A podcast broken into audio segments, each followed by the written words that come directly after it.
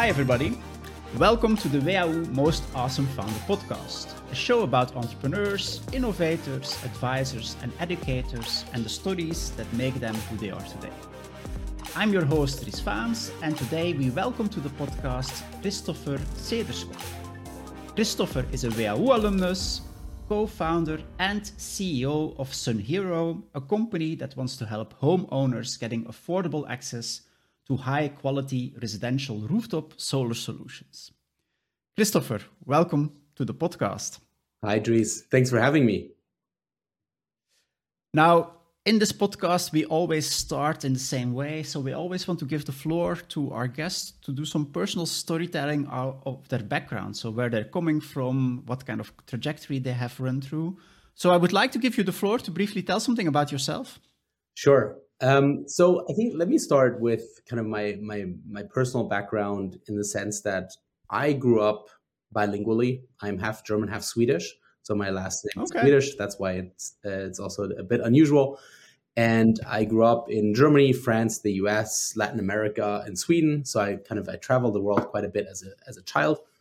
And I ended up um, staying in Germany for for business school.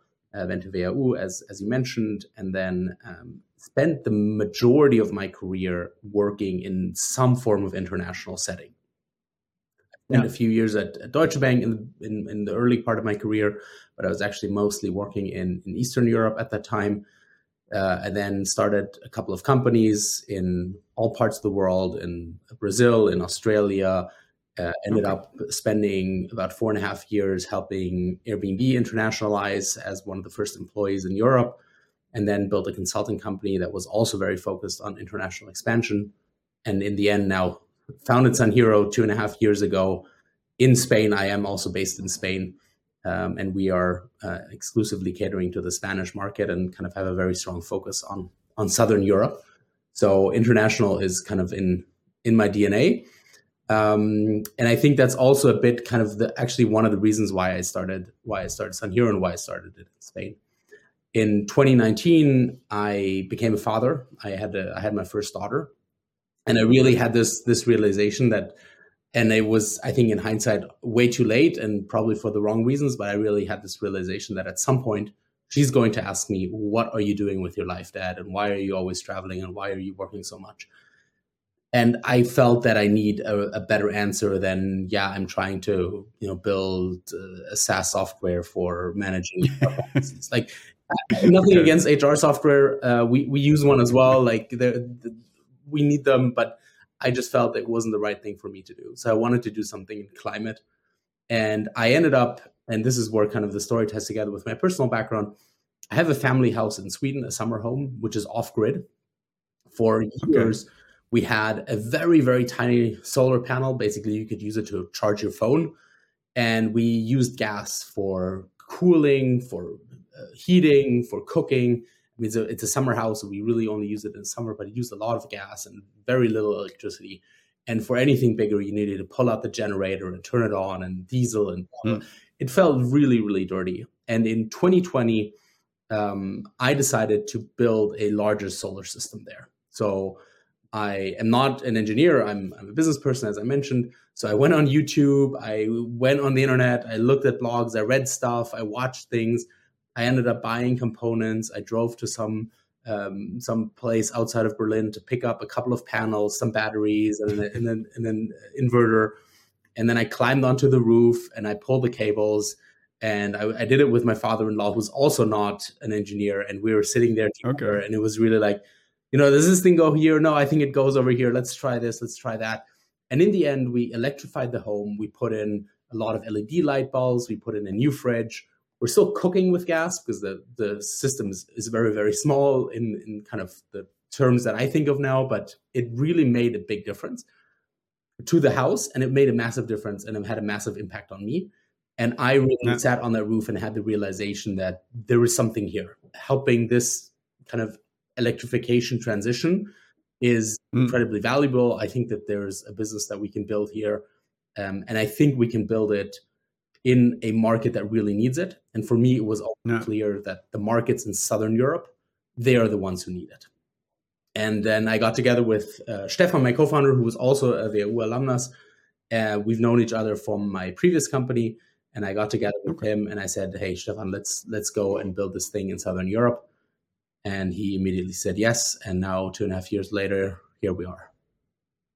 Yeah, and and so can you briefly explain a bit more why exactly uh, Spain as the kind of core customer market? Of course, there is a lot of sun, so that sounds like an, a reasonable idea to use solar uh, panel technology. But were there other reasons why exactly Spain? Because of course there are more countries where they have a lot of sun. Yeah, and, and there were there were other reasons. So the, the sun paradoxically is not a great measure for where solar works. So if you look at okay. globally where solar works, the sun plays kind of a bit of a role. But really, solar follows income. I think at the end of the day, so you you see the highest penetration of solar you see in California, you see in the Netherlands, in Northern Europe, okay.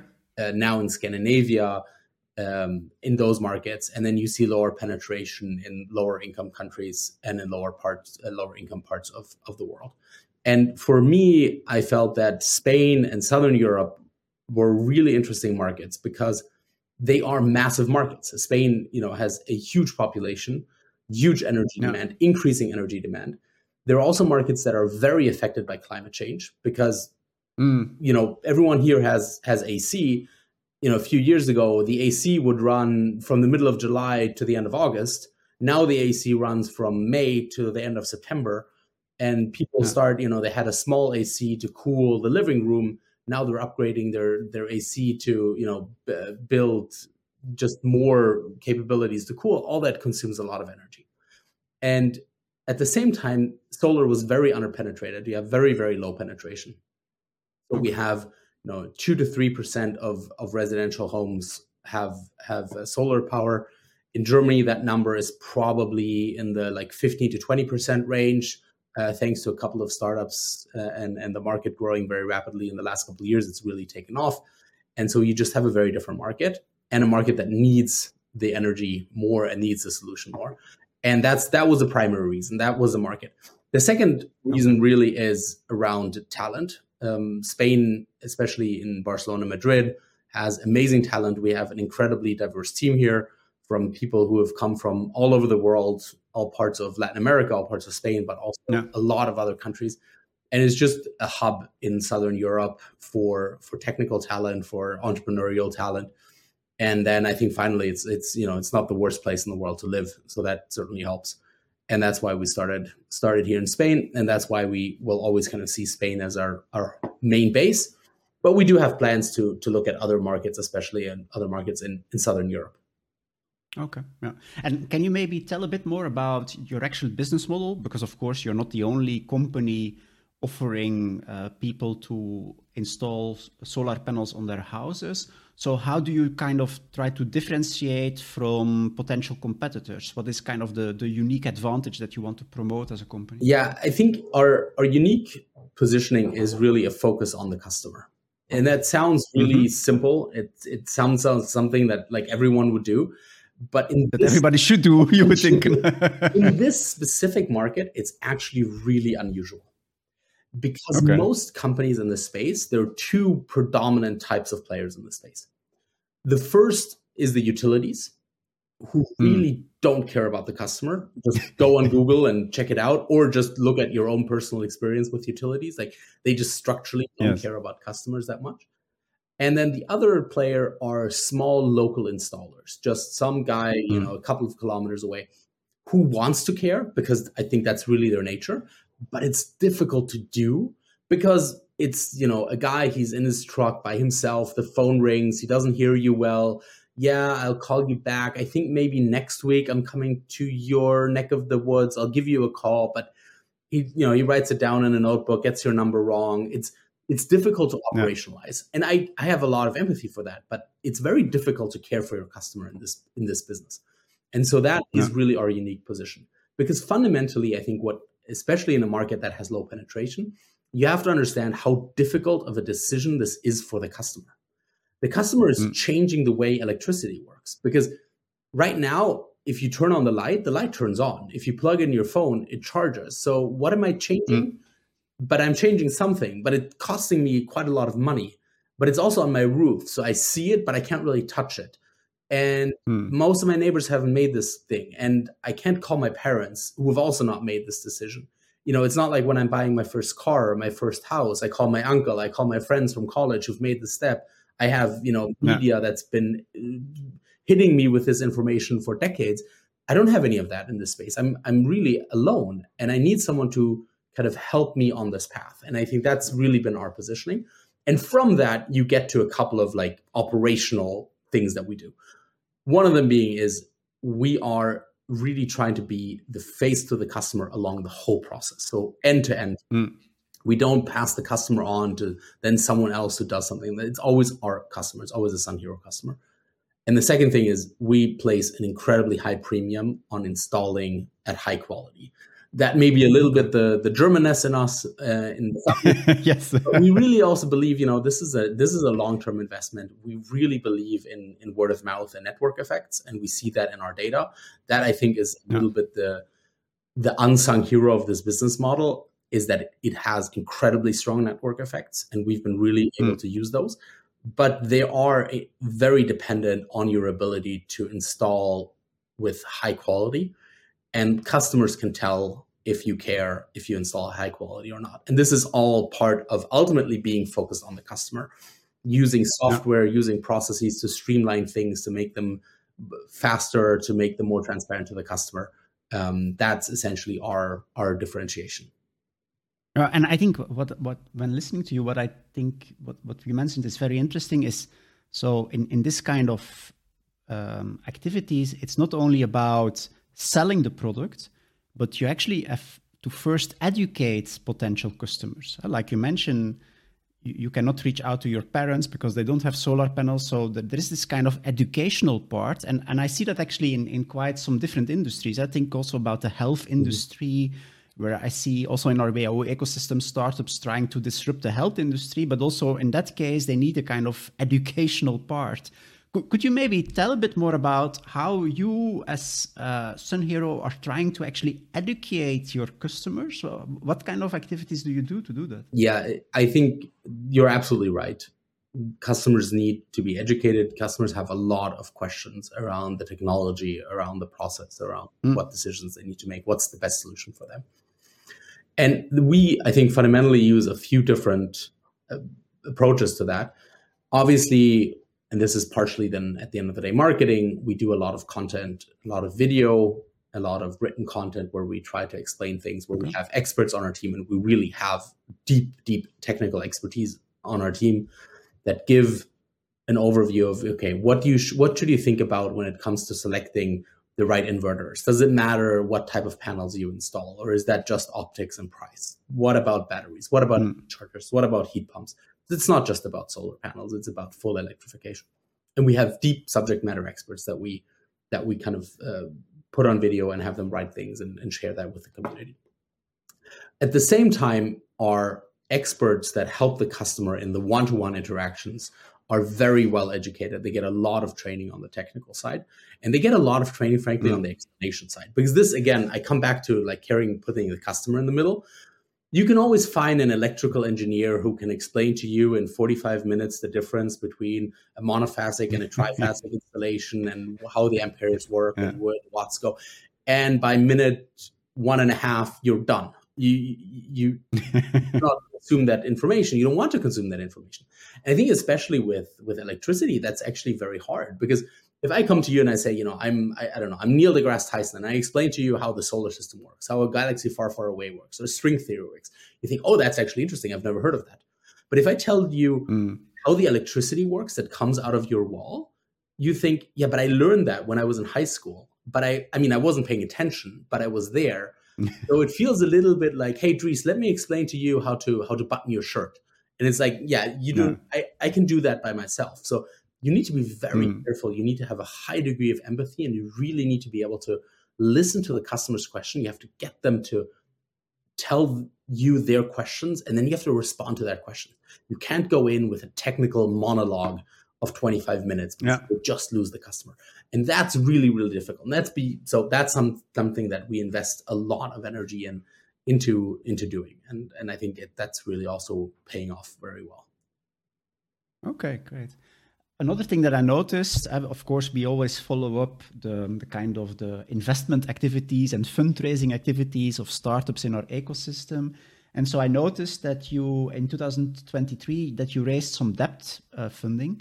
And actually, I've seen that other solar panel companies that, that they also heavily do this. Can can you explain a bit more why uh, you and, and similar companies why they need this kind of debt financing? Why is this so important for this kind of activity? Yeah, at the end of the day, there's a decent component of this business that is working capital. Um, you have mm. to hmm. buy materials uh, that you have some type of logistics around um, you can manage that you know how much you want to have in your own warehouse and that's a separate and, and, very long technical discussion but fundamentally you do have to buy some hardware and put that uh, and have those commitments. And then you also have external partners that you work with and there's a lot of kind of working capital that flows through the through the machine so to speak. And in order to finance that growth and finance some of that um, debt financing is just frankly a better instrument than than equity and, and it's yeah. more tailor made for that in our specific case, we decided to work with BBVA, which is one of the largest Spanish banks. They have a very strong network here. They are very well regarded in Spain. Frankly, they are much better known than most of our equity investors. And okay. so that kind of gives us, they have a large customer base and, and, and obviously are kind of a, household name in Spain. So that gives us kind of a little bit of an additional juice there. It's not th- the main reason why we did it the main reason really is the is managing the working capital. Um, and we have mm. some all other smaller debt facilities specifically for for working capital which we you know haven't announced because they're ultimately not strategically relevant. They're more kind of a tactical tool. And so that's yeah. why it's quite common in in these asset heavy operationally heavy businesses to have a decent amount of, of debt. Yeah. Okay. Clear. Um, i actually want to maybe briefly broaden up the discussion a bit because, as you mentioned, um, you have a lot of experience in international expansion. As you mentioned, you were an international expansion manager at Airbnb.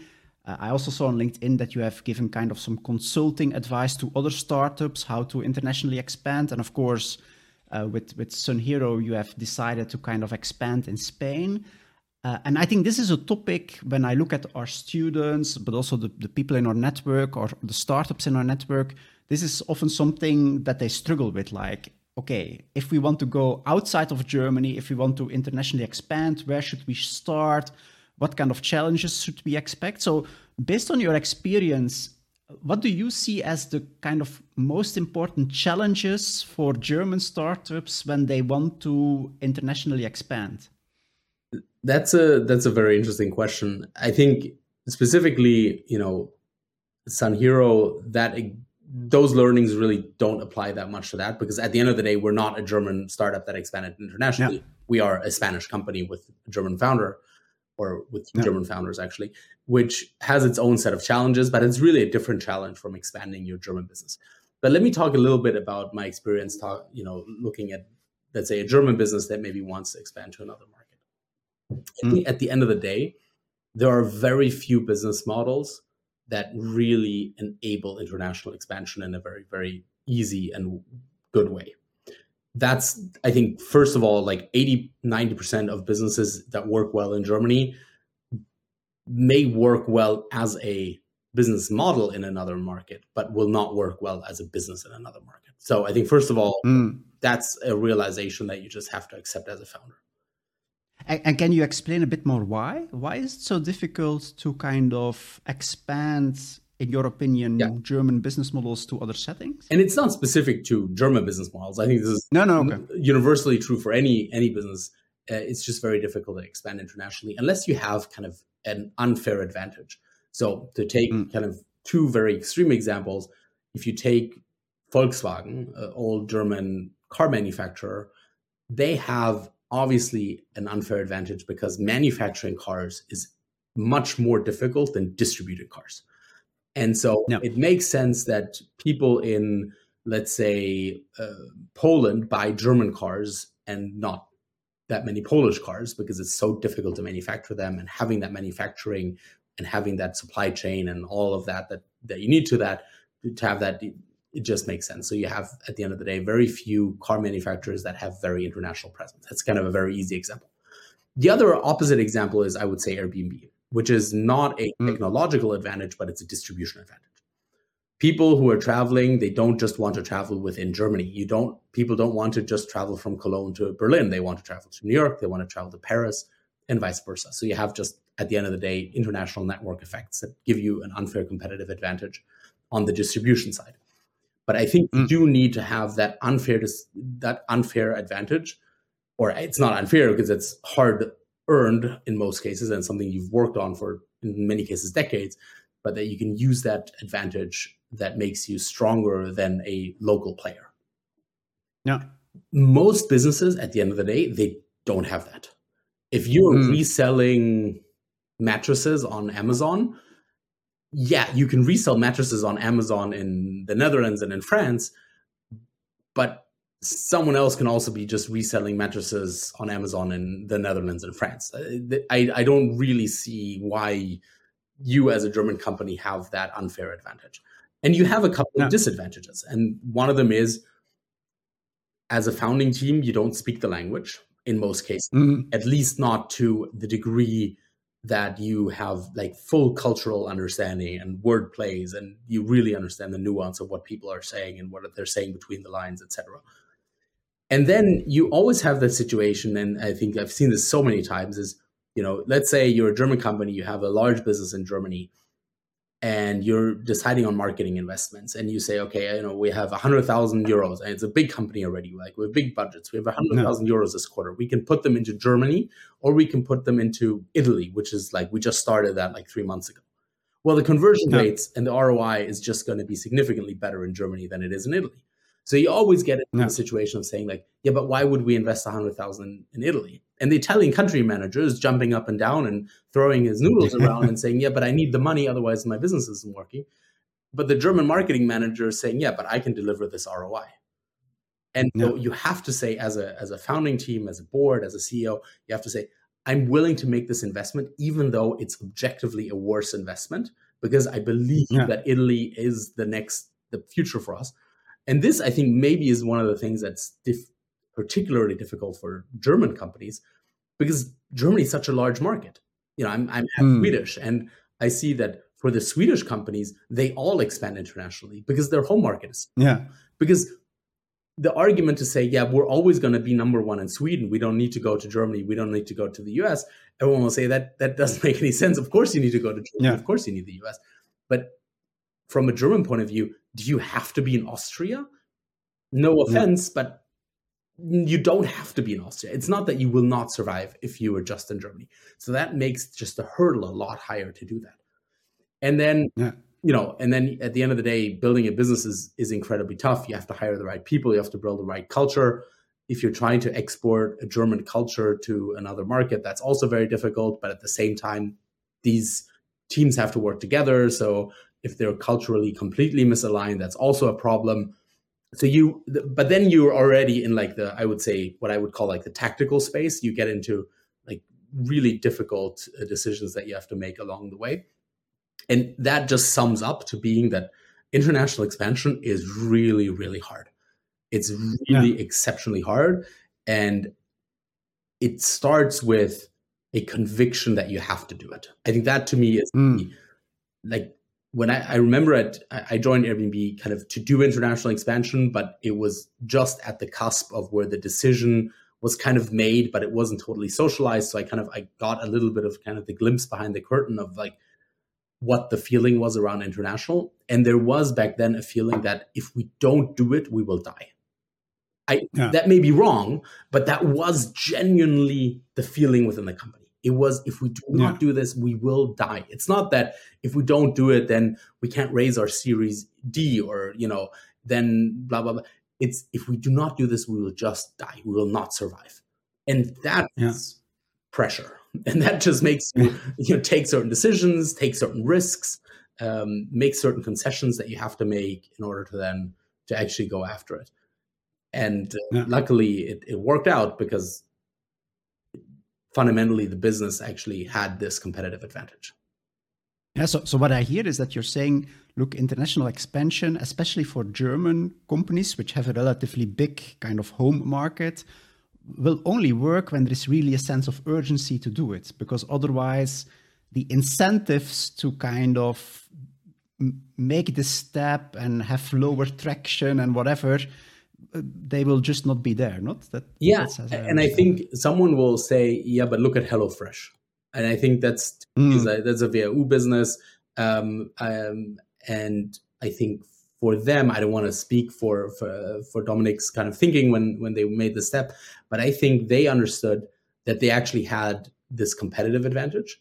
I think they also okay. felt that there was probably more pressure to do it from investors, from competitors, from the competitive standpoint. No. they also, and frankly, maybe got a little bit lucky because the best case that you can have is that the pressure feels bigger than it ends up being. That's just the best mm. possible case because then it forces you to do it. But then once you start doing it, it actually turns out to be a little bit easier than you thought it would be. And I think that's kind of that that's helped them. But obviously they've just done that exceptionally well and they've executed exceptionally well. But I think in terms of execution, HelloFresh is, you know, a 99.99 percentile execution company. So you need that as well if you if you want to do it. I think you need a competitive advantage and you need pressure. Those are the, the two things that, that you need to do it. Yeah. And as, as a kind of preparation for this talk, I also looked a bit at kind of the, the, the academic literature on this topic on international expansion. And then I found quite some articles uh, that, that talk about uh, which kind of metrics should you take into account when deciding in which countries you should expand. Uh, the, the country should be big enough. Uh, like you said, uh, you should have a certain uh, your your unfair advantage should fit with the country. But I was actually a bit surprised that that these articles rarely talk about the topic of culture. Mm. Um, and at least being a person myself who has lived in Belgium, in the Netherlands, and in Germany, you notice these cultural differences and you notice how they might affect your success or your ability to contribute. Um, so, so what is your opinion about kind of the importance of a kind of cultural fit to uh, successfully expand international? Do you think it's something that is really important, or do you think that it's overrated based on your experience? I think it's more difficult to manage than you would often think, but it okay. is something that in the end you can manage. So let me yeah. let me give you an example actually now about SunHero because as a German founder in yeah. Spain, the cultural thing is I think quite relevant. But because you are living now in Spain, I live in Spain. Yeah. Not, or, yeah.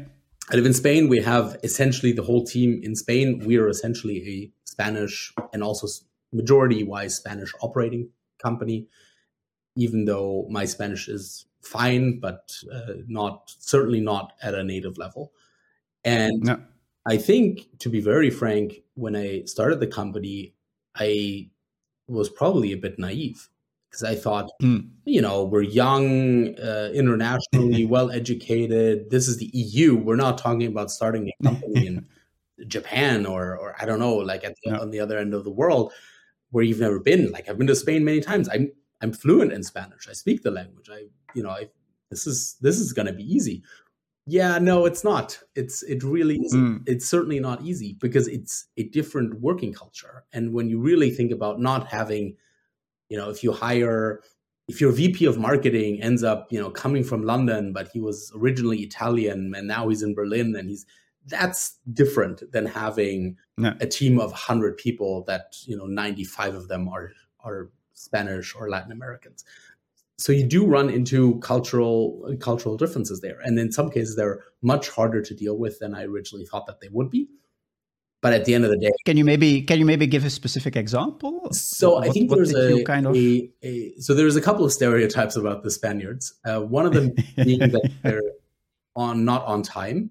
And that stereotype definitely not true. So that's definitely yeah. false. Um, everyone on our team is always on time. If anyone's late it's usually me and they work incredibly hard and very long hours and very dedicated. Mm. There is a little bit of a culture of hierarchical following in Spain. Mm. People tend to listen very closely to what the boss says. and mm. they don't question quite as much decisions that are being passed down. And I think that can work very well in in certain companies. And if you're kind of operating at high speeds and you need people to just kind of like follow the leader, that can work really well. If you're really sure that you know what you're doing, I think that can work right mm. really well. If you're a startup and you're still trying to figure things out, I would say like there's only kind of two scenarios where my idea is always the best idea. And both of mm. them are a really big problem. The first one would be if I'm so much smarter than everyone else. And judging from mm. experience, that's just not true because I'm just not that smart and everybody else is pretty smart. So that just cannot be correct. And the second option mm. is if I know structurally something that you guys don't know, if I'm always at an information advantage. And that could be true, but that would be really, really dangerous because then we would really have mm. a big problem. And I don't think that that's structurally true. So I don't fundamentally believe that my ideas are better than other people's ideas. And luckily, we've been able to build a culture where the best ideas come to the surface. And you really want to have a culture where the best ideas can come from anywhere. And, you know, even the most junior, most recent uh, employee can contribute and can feel like their ideas are being heard and that they're you know if they have the the right ideas if they have the right data then they can they can contribute with those ideas regardless of who they're talking to but that has been a very difficult journey for us that's been a, a reasonably no. long journey and that's still, still something that we sometimes get wrong with new hires uh, that that come in a little bit too much with the expectation of like I'll come here and then someone will tell me what to do and then I'll do that and I'll do it well. No but that's not how we've been operating in the past. And that's kind of not the culture that I'm from. I'm not saying that's better, but that's just not the culture that I'm from. Yeah.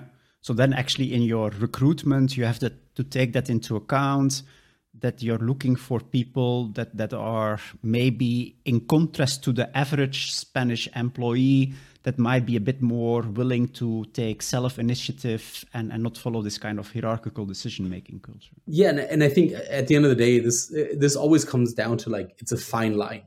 And I remember mm. having this discussion. I had this discussion for years at Airbnb when we were hiring in Europe, because very often we had kind of a US recruiting team US cultural interviews. And I always said, guys, you guys are trying to hire Americans, but they're German or French or Spanish. And you're just going to have a hard time doing that if you take a view of you want a German or you want an American, but but they need to be operating in Italy. Because there just aren't that many American Italians that are actually Italians. You want someone who's actually Italian.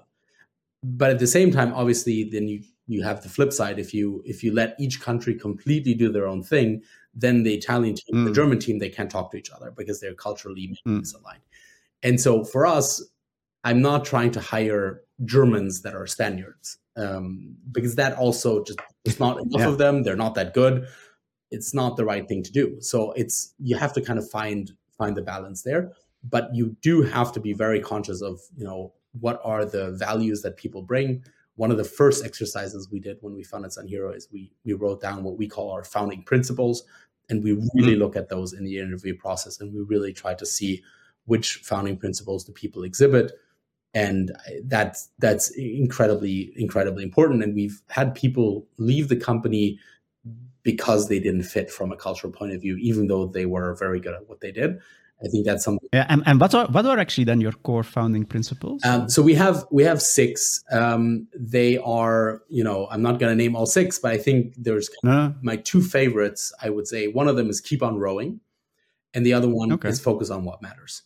And I think keep on rowing is like that is the really the founding principle that that we live by, that everybody on this team lives by, and every survey that we do internally. This is really kind of our founding philosophy: is that there's so many complexities in this business. There's so many things that you have to consider and there's so much about like yeah but what about this? What about that? Let's wait. Let's get some more information. Let's talk to some more people. No let's just keep moving. Like there's no way that we stop moving. So we always have to keep moving forward. And that's really um, a, a trait that we that we really live by and i think that everybody loves doing as well. It's so much fun when it works. It's so much fun when when everybody's rowing then you really see that the boat is moving and you just have the sense of like yeah i'm doing everything i can. Everybody else is doing everything they they can. That's really very very positive and uplifting. And then focus on what matters. I think ultimately that's a very simple uh, principle. It's it's not rocket science. You have to figure out like is this going to move the needle? Can we can we actually make a difference here? Or is this kind of like ticking a box that you know someone says somewhere we need to tick now? No let's keep let's focus on the things that really matter. And then kind of putting the, the final one that I think I would mention is care for customers and the planet, because that's at the end of the day the, the reason that we exist. And that's something I talked about earlier. Just our focus on why did we start SunHero is to have a positive environmental impact. And why who are we doing this for? We're doing it for our clients. And yeah. So when I listen to your your principles, it seems that that you want to be a very what I would call action oriented company. So maybe it's less about discussing a lot and thinking a lot. It's just like, okay, we need to take action, we need to move forward, and let's focus on the things that really matter. Is that the right kind of interpretation of your principle? I think I think that's I think that's very right, and I think it it stems quite strongly also from from our business model, and mm. in that. The, one of the hard things about starting a consumer company that that has this operational element to it yeah. is that you end up not having hundreds of millions of customers. You have mm. you know thousands of customers. If I if I look at our biggest competitors in Germany, you know they're somewhere between the tens of thousands to maybe hundred thousand customers. Mm. In the context of a consumer product, that's not a lot. Even that is mm. not a lot. And this is you know unicorns, hundreds of millions of fundraising, like thousands of employees, you know, tens of thousands of customers is not a lot. So no. what that means is that this idea that I think many of us have grown up with, which is saying like, let's take analytical, data-driven decisions, let's run A/B tests, let's do the tables, let's have big BI teams, big data science. Yeah, but no, like that just doesn't work because you just don't have enough okay. data. You don't want and you don't want to wait 15 weeks for an A/B test on some yeah. especially if you're testing like some landing page that only applies to people who have blah blah blah and you put a couple of constraints on it you just, the numbers just get so small so you have to mm. get into a habit of saying yeah but we need to take a decision and we need to move forward and yeah. i i'm always reminded by a quote which is one of my favorite business quotes because it's i think it's so f- widely misunderstood which is if we have data let's look at data if we have opinions we're going with mine which and I it's it really is one of my favorites because it sounds like such an ego statement, but I yeah. actually don't think it is. I think it is the point of the quote is to say we have to take a decision. We we can't just debate. We have to move forward because otherwise we become a debate society and not a business. Yeah. we have to yeah. take a decision and then we need a framework to take that decision. And obviously, if we have data, let's do that. But if we don't have data, then we need some other framework. And I think that's mm. kind of how I think about that philosophy. And that's something that, um, and I think my co-founder Stefan lives this even more than than I do, okay. which is just to say, like, yeah, uh, I built this thing. It's now live. We're doing it. It's done. Let's go next. And let's not get you know 15 people's opinion. Let's put it out there.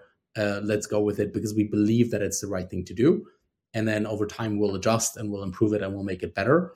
And we have a very clear kind of direction that we're heading but in the day to day you just have to operate. The customer is calling. Yeah. you have to make the installation. You have to you know pick up the goods. You have to make the orders.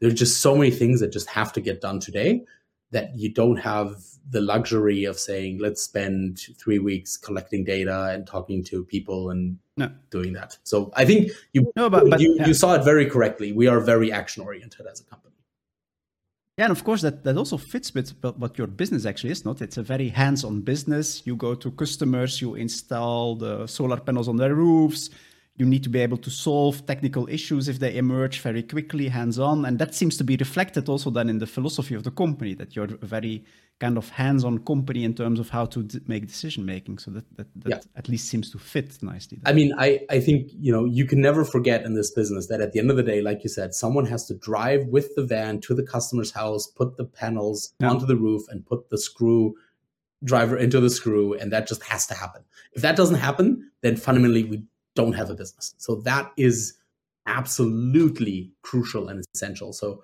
we have very much a non-ivory tower uh, kind of way of of doing of doing things and thinking about the business and that's yeah, okay. so much fun to do uh, you know at the end of the day because you see i think in this way like you see the fruits of your labor in just such a different in such a different way and you see yeah. all the installations all across spain popping up and you see customers referring us to other customers you see what they're what they're telling other people because they say like yeah these these guys delivered. They they cared and the quality is good. And and now you know look at my app and look at how much energy i'm producing and i'm you know i, I really fundamentally believe this thing that it's not just about moving your own consumption to clean energy. That ultimately has a decent impact on the environment if we all did it. But i really believe that when you have solar panels and you've made this transition you start thinking differently about energy. You look at the sky, mm. you hmm. look at the sun, you think about does this switch need to be on? Can it be off? Because yeah. you just change your mind. And I think that enables you to think differently about the companies that you interact with, the politicians that you interact with. And it's a slow and steady race, but you have to do it because I think it's imperative that uh, that we make this transition. And luckily, we see that the the numbers are are picking up, and every year uh, renewables are growing and they keep growing faster than the experts think that they will. So that's the good news. But at the end of the day, we still have a long way to go. We still have two to three percent penetration in Spain, and we need to get that to, yeah. to okay. 25 and 50 percent. Yeah. Maybe uh, to to maybe uh, go a bit to the, the end of the podcast. Now, th- this is a podcast where a lot of students listen to, but also kind of early stage entrepreneurs. So I always want to get uh, them some inspiration from the experts that we have on the podcast. And in this case, as we explained before, uh, you of course have quite a lot of experience in being a kind of international entrepreneur. Uh, as a German, you created SunHero in Spain, but also in your prior functions, you you have always worked in a kind of international context. And a lot of our students, they have the ambition to become an international entrepreneur. They don't necessarily want to start something in Germany.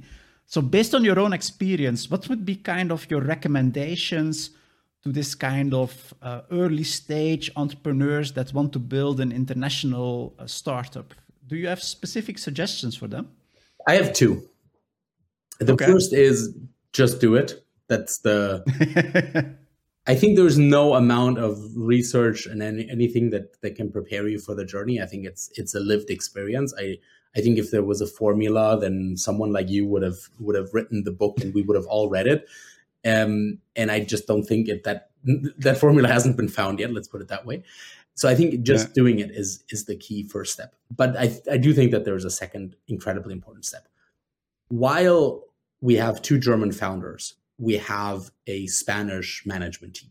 And if I look at our mm. management team, most of the people have been with us for a long time a couple of the people that are in that management team they were employees number two and three and four and they've just they were there from the very first month and they've scaled incredibly i trust them with maybe not my life but i trust them with my company the business would not work without some of those people. Of the first no. five people that we hired four of them are still with us three of them are in our management team. They're incredibly valuable to have and they're all spaniards they're all local and we trust them very very much. So that i think is key like hiring the right people in the beginning.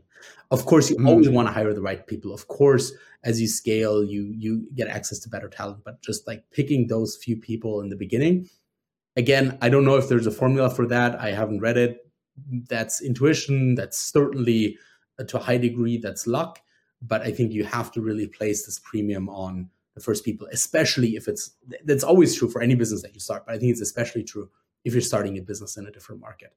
And yeah. uh, I think with our mission, with what we wanted to achieve, that helped for sure. Um, but I still don't believe, I still don't understand why some of those people joined me. When when we we we founded the company in 2021, I was sitting in my in-laws basement in Germany. Stefan was sitting in his apartment in Berlin. It was COVID. We hmm. had put up a fake website because we didn't have the SunHero website yet. So we had a different company name. We put up job ads. and we had these calls with people and we said hey you need to quit your high paying consultant job take a big pay cut and join mm. two germans on our mission to build a business in spain we don't have a we don't have a legal entity the name is going to be different but you need to quit your job and join us immediately and a couple of people said yes to that after each of those yeses stefan and i talked to each other and said okay, so what's wrong with this guy? Because this is like, what he must have not caught something. There must be something wrong with this guy. Um, and uh, and so many people said yes to that. So you know, to to Lewis and Manu and Pilar and Alex um, and, and Felix, I think those guys like absolutely made such a massive impact on on this business and continue to have such a big impact on this business. Without them, we just would never be where we are today. Yeah, and I think we even see that in academic research that the initial human capital that you're able to kind of bring together is such a crucial kind of predictor of startup success. And at the same time, of course, that's exactly the period where you where you might not really have the experience and skills to do effective hiring.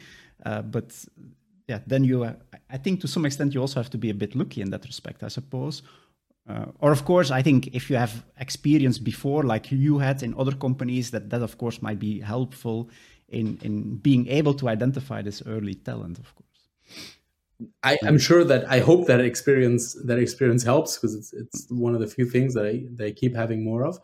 Um, so I hope that, that I hope that it helps, and I hope I think at the end of the day, you yeah you need to get the people around you that kind of believe in in your in your idea and your mission and, and like the way that that you work and you need to find the the right way to work together and see those people evolve. And if you can do that then that's that's a those i think are the two big the, the two things that you need to start with you you need to get going and then you need to hire the right initial people so unfortunately that's probably not like revolutionary insights because at the end of the day that's probably at the end of the day the the recommendation for almost any business. Um, but I, I have never been a believer, and I think also you know the way that I told the story about how I founded SunHero through this very personal experience.